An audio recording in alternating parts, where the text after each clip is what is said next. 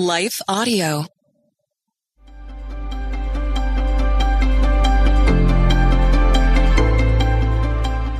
Welcome to the Crosswalk Devotional. We are glad to have you listening with us. Today's topic is grace. We will return to our devotion after a brief message from one of our sponsors.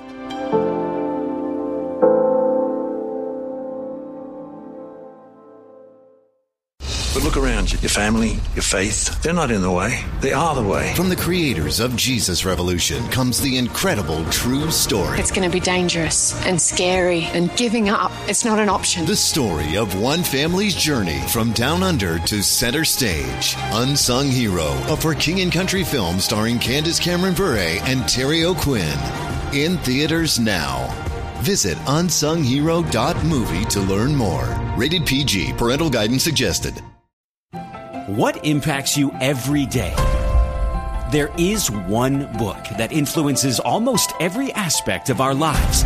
Museum of the Bible reveals the Bible's impact on your favorite musicians and artists, the way we measure time, social justice, our national monuments, and more. The Bible's impact is all around you. Discover how at museumofthebible.org/impact.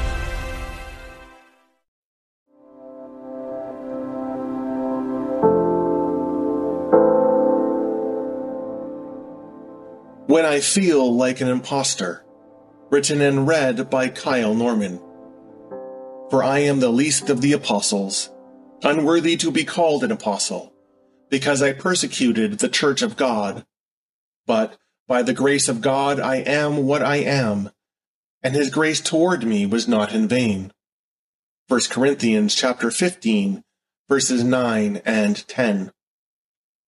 The only thing I remember from my high school is the marbled texture of the hallway floors. I remember this because I looked at them often. My head was always down. See, in high school, I struggled with crippling self rejection and low self esteem. It wasn't that I was bullied or picked on. I just didn't feel that I fit in or had anything to offer. Even though I have worked hard to rid myself of low self esteem, every once in a while it still rises within me. These feelings often show themselves without warning.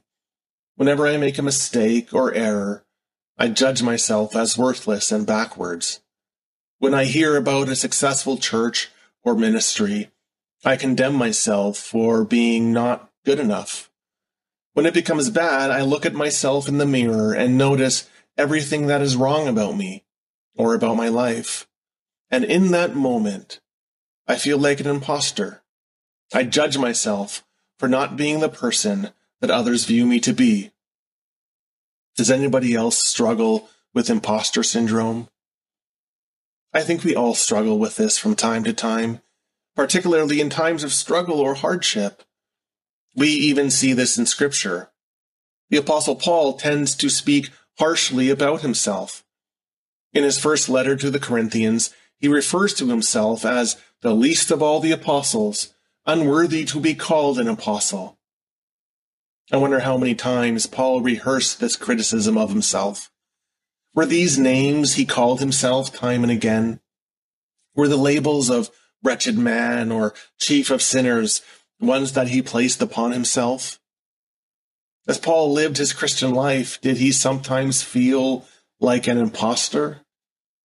I wouldn't be surprised if he did. After all, Paul's ministry wasn't the easiest. He often faced rejection and persecution. The churches that he established were not necessarily the beacons of success. Paul himself was thrown into prison countless times. Did all these things weigh on him? Was he ever tempted to see these struggles as testimonies that he wasn't as faithful or as loved as he thought he was? Imposter syndrome is the voice of the enemy. It tells us that all manners of goodness or happiness are ill deserved in our lives. Imposter syndrome tells us that if people knew us as we truly are, then we would not be loved or accepted. Imposter syndrome wants us to believe that we are fundamentally unlovable and unredeemable, and that even God is perpetually disappointed in us. But it's a lie. We are not cast off or abandoned. God's love flows ceaselessly towards us. Even in our lowest places where we feel rejected or unlovable, the Lord enfolds us. This is the gift of grace. Grace is the gift of reckless and lavish love, unearned and unmerited. Grace tells us that God's love for us is not a transaction based on our value or worth. God's love makes its way to us because God chooses to love us. And nothing will persuade the Lord to make a different choice. Grace is sealed in Christ's blood and stamped by his cross, intersecting faith and life. The world around us glamorizes the successful and famous. Because of this, the enemy tells us that unless we are successful or prestigious, then we are not worth God's time. Thus, if we stumble in our faith or if we struggle with questions or doubts, it can become easy to view ourselves as someone God could not possibly use.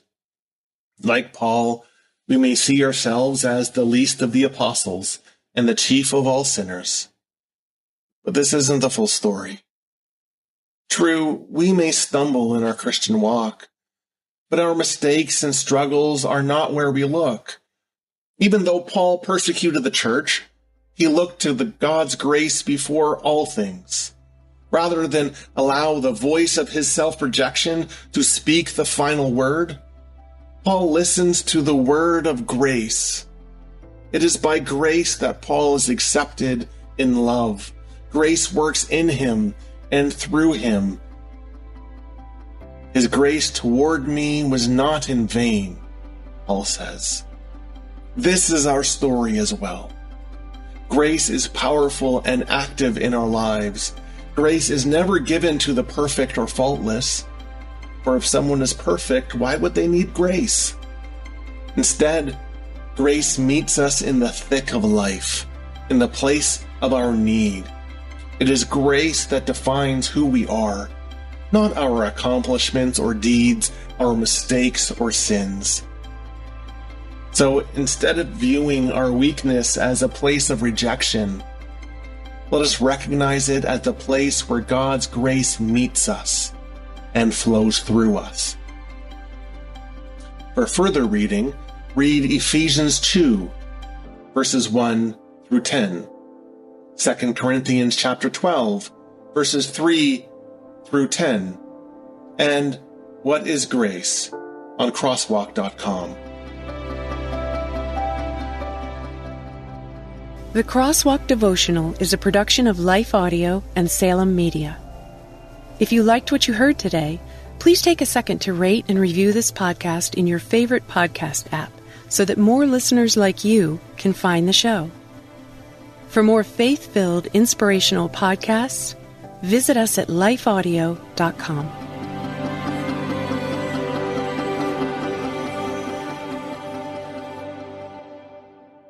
Are you concerned about tensions in the Middle East? Do you wonder where we're currently at in the biblical timeline? Are we really in the last days? Hi, everyone. I'm Dr. Carl Moeller with the Inside the Epicenter podcast. Every week, my co host, best selling author Joel Rosenberg, and I answer those questions and more. You'll hear inside knowledge of our meetings with leaders at the highest levels of government in the U.S., Israel, and the Middle East, equipping you to filter the news with biblically sound insights. Find Inside the Epicenter on your favorite podcast app or go to joshuafund.com to listen and subscribe.